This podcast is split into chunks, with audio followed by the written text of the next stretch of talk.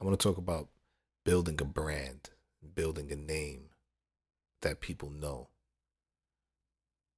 And I want to talk about why some artists stay on the iTunes charts or the Spotify charts and some don't. And why some artists are able to consistently come out with number one or top 10 or top 20, top 40 albums. And some can only do it once. And some can never do it. Some artists never become bigger than their song. And that's why you have one hit wonders. You make a song and people know the song, but they don't know you because you didn't build your brand. You didn't establish your name. And when you start to believe your name is bigger than your song, that's when you fell. Building a name is, is a constant effort. It's a nonstop. Building a name is just as important as making a hit song. It has to be done simultaneously. You have to always be building your name. Your name is your brand. For example, everybody knows McDonald's sells burgers. They don't sell the best burgers, but people know their name. They have established a name and a brand identity. McDonald's, McDonald's. If when I say burgers, you think of McDonald's first. You could get a better burger anywhere than McDonald's. There's places that sell gourmet burgers and all that, but McDonald's sells more burgers than anyone. And why? Why is that? Because they've been building a brand. They've been building a name. You know, making a hit song, a catchy song, that's easy. Establishing a brand is harder than making a hit song, in my opinion. I spend more time trying to establish the brands that I'm building more than I do trying to write songs. I got a bunch of songs, but it's like songs, it's songs, it's about building brands. You know, cause once the brand is established, you can come out with whatever. Look at look at the Catch Me Outside girl. She she just I see she just released her third song. All her songs on the on the charts are selling. They're selling, not not just streaming. She's selling downloads. She got three songs on the iTunes charts right now. There's another guy I've been seeing that's been coming up, Jake Paul. This guy's a YouTuber. Think he's from Cali he decided he wanted to rap. He had a big following on YouTube, maybe a million, few million subscribers on YouTube, and he was just doing his vlogs. And then he decided I want to I want to be an artist, and now he has songs on the charts. But that's because he built his brand, he built his name, and once you build a name, you can sell people whatever. And whether you like it or not, people, oh, she's corny. She can't rap. He's not lame. He's not really a rapper. It doesn't matter. They've established a brand. So now they could come out with their whack songs or whatever you want to call them whack, good, love it, hate it. They shit is still going to be on the charts. And people have to really like you. To establish a brand, people have to like you they have to like your product line. There's just as many people hate that the Cash Me Outside girl, then you got just as many people that love her. People have to really like you. She went in that interview with Dr. Phil and she showed her personality. And that was who she was. That was her personality. And there's a lot of girls who act and think like that. And some people just thought it was ignorant and funny. And they like her. Some people are scared to do that's why some people don't need to do interviews. Some artists, I think an interview could hurt hurt some artists because sometimes someone will do an interview and you'll see, I don't really like this person. Like, you know, it's like it's like with the with the um with the Cash Me Outside girl. She's she was funny. She was saying funny stuff. It was likable. She was young. It was funny to me. I didn't hate her after watching it. I, it, it was funny. So, you know, you, you like this person, but some people could go on a do an interview and say or do something where you really despise them. Like I don't despise the Cash Me Outside girl. She's a little girl. Like I don't despise her. I'm it's it's funny to see her doing her thing and she's making music now. But I don't despise her. But there's some people some artists I notice they go and do interviews and it fucks them up. Like you watch the interview and you're like, you know, I don't like this guy. Like I don't I don't like this guy no more. It's like I was watching this guy Russ. Like uh, I never really listened to his music, but I knew of Russ. I knew of the Russ brand, and I was following his movement, and I noticed he was doing his thing. He was coming out of Atlanta, and uh, to be honest, I even noticed some things. It seemed like that we did in our videos that he was influenced by. I don't I don't know. People always think people are swagger jacking their work, but it, it looked like he swagger jacked one of my videos. But he came up and he got a deal. He went platinum. And I thought that was dope.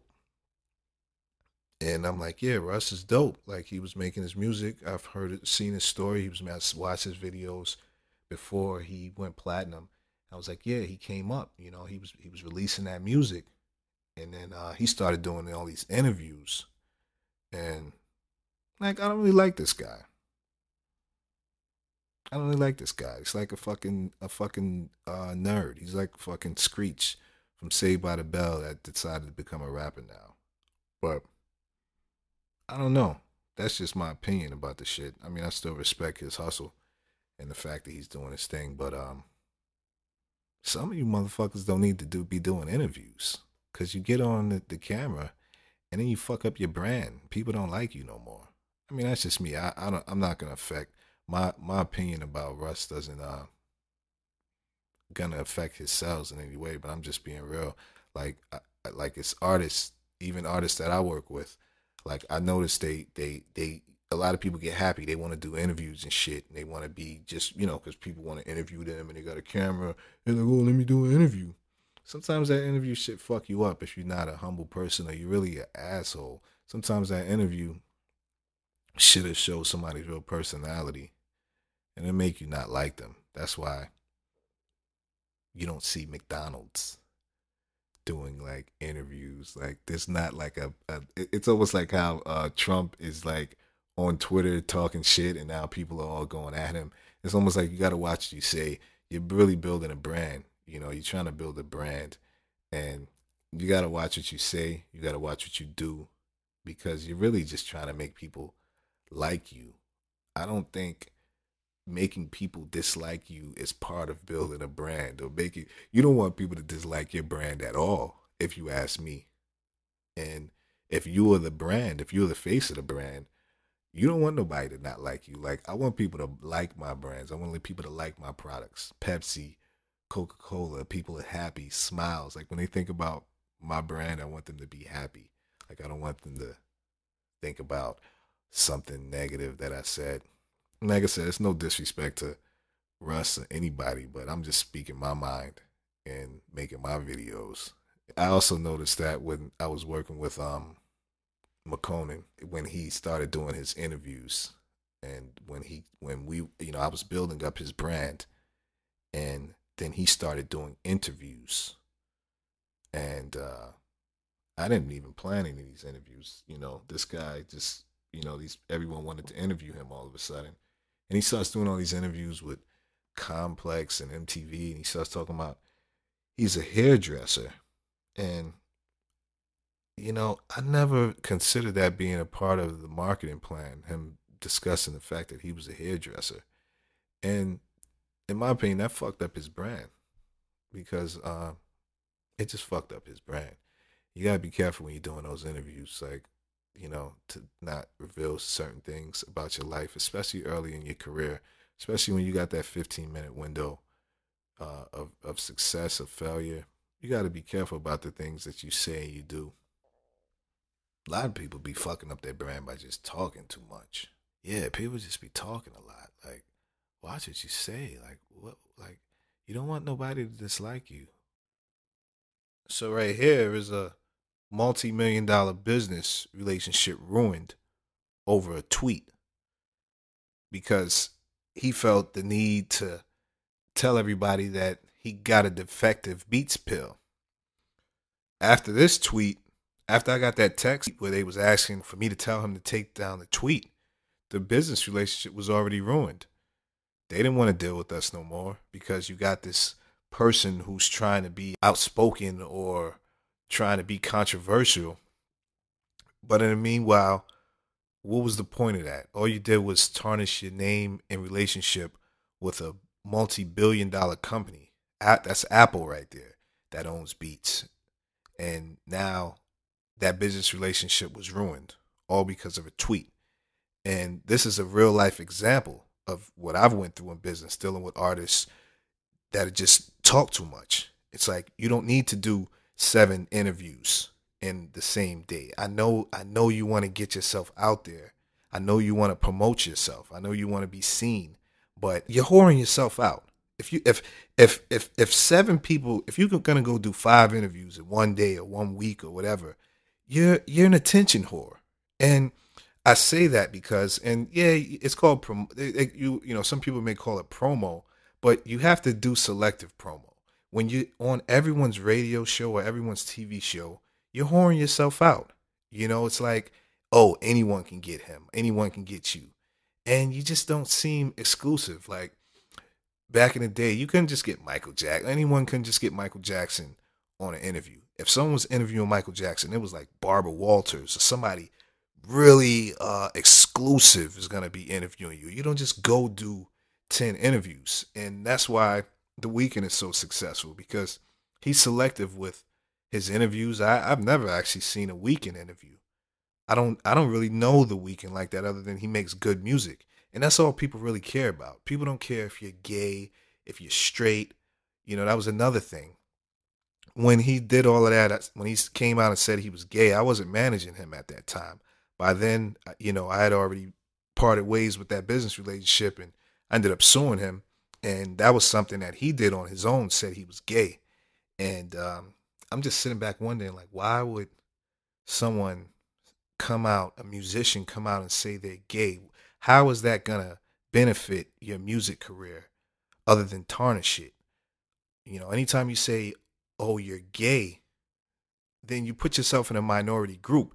And there's nothing, I have nothing against gay people, but the gays are a minority group. So anytime you say, oh, I'm gay, then automatically you're going to get discriminated on and people are going to put you in a minority group. So now your music, you're making, it's almost like you're making minority music. When in fact, music is supposed to be for everybody. Music isn't supposed to be gay music or straight music or black music or white music. Music is for everybody. If I want to listen to country music and I'm black, or I'm African American and I want to listen to country music, I can listen to country music. I can listen to Nirvana. I can listen to Axl Rose. I can listen to Anthony Kiedis and Red Hot Chili Peppers and, and Danzig and whoever else I want to listen to if, I, if that's what I like. There's no gay music. There's no straight music. When he did that, all I could do was sit back and just say, wow, this is this guy's like committing career suicide. And like I said, that didn't happen under my management. And it was just sad. Like, like why are you doing it to yourself? Why are you why are you making your music into some sexual thing? Like, no one cares if you're gay or straight. People only care if you make good music. That's what people care about. You know, like uh I think someone like Elton John, I think I believe he's gay. I'm not mistaken if I'm not mistaken. And by the time if I'm I, I don't think he came out and said that he was gay a year after coming out with Bennie and the Jets.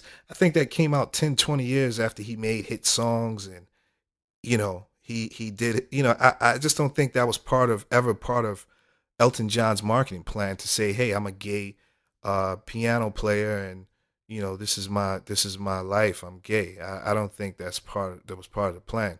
But not to talk about this guy too much, um, because the, the the main thing I'm trying to talk about is talking too much and just being a loose lips and getting on Twitter and you typing dumb shit. It's like if you look at like Beyonce and Jay Z are the biggest stars they're not on Twitter. They're not on Twitter. They're not really on Instagram. They don't really use social media. And if they if they're using it, it's they're using it in a way that's going to promote them in a positive light. Like there's no reason to be shitting on Beats by Dre. Um, there's no reason to be talking about um, you don't what you don't. It's just you just gotta you gotta watch your mouth. Please just watch your mouth. If you want to succeed in this business, watch what you say. No one really cares what you think. You know what I mean? It's like just make good music. No one really cares. Like in this situation, I'm speaking my opinion because I'm I'm putting out a book and I'm putting out information. So people may be clicking on and watching these videos because they care to hear my opinion on a situation. I'm a credible person on the topic, so people may care to hear what I'm saying. But if you're just putting out music, put out good music and put out positive vibes, and that's all you need to be putting out. You don't need to be talking bad about nobody. And just watch what you say. Be humble. I don't want to keep you know keep going on. This video could go on and on and on forever. I could bring up a thousand examples of artists that just talk too much, and it's just like just shut the fuck up and make good music, and that's all you got to do. Yeah, that's the end of this video. Uh, I'm gonna I'm gonna make more videos. I got a whole I got a whole bunch of stuff coming on top of the fact that my whole book is you know it's I'm working on an audio book right now, so I'm gonna start putting some of the chapters of the book up also. These videos are more personal. These videos where I'm just talking. These are the podcast videos. I'm kind of just talking uh, off the top of my head. The book videos, uh, it's it's actually the written book, and it's not boring. It's not corny, but it's uh these videos are a little more exciting. I'm kind of like just talking and talking shit. But uh yeah, check out the book How to Make It in the Music Business Using Social Media Marketing to Build a Large Following. Really good information in that book. I'm giving you my life story, the truth about the music business, how you're going to succeed, what you got to do. We'll talk about contracts, lawyers, 360 deals, uh, how to market online, building YouTube channel, building a Facebook, uh, using Facebook to your advantage, you know, using Twitter in a positive way, not to shit on your brand and fuck up multi-million dollar deals with the biggest companies in the world. You know, I, I tell you how to how to succeed and how not to be a loser and how not to be a one-hit wonder because you know from my experience I, i've experienced it. I've experienced it already. So don't go through some of the things i went through and read the book. Check out the podcast. Make sure you subscribe like the videos. And like i said more videos coming soon. Thanks for listening. Peace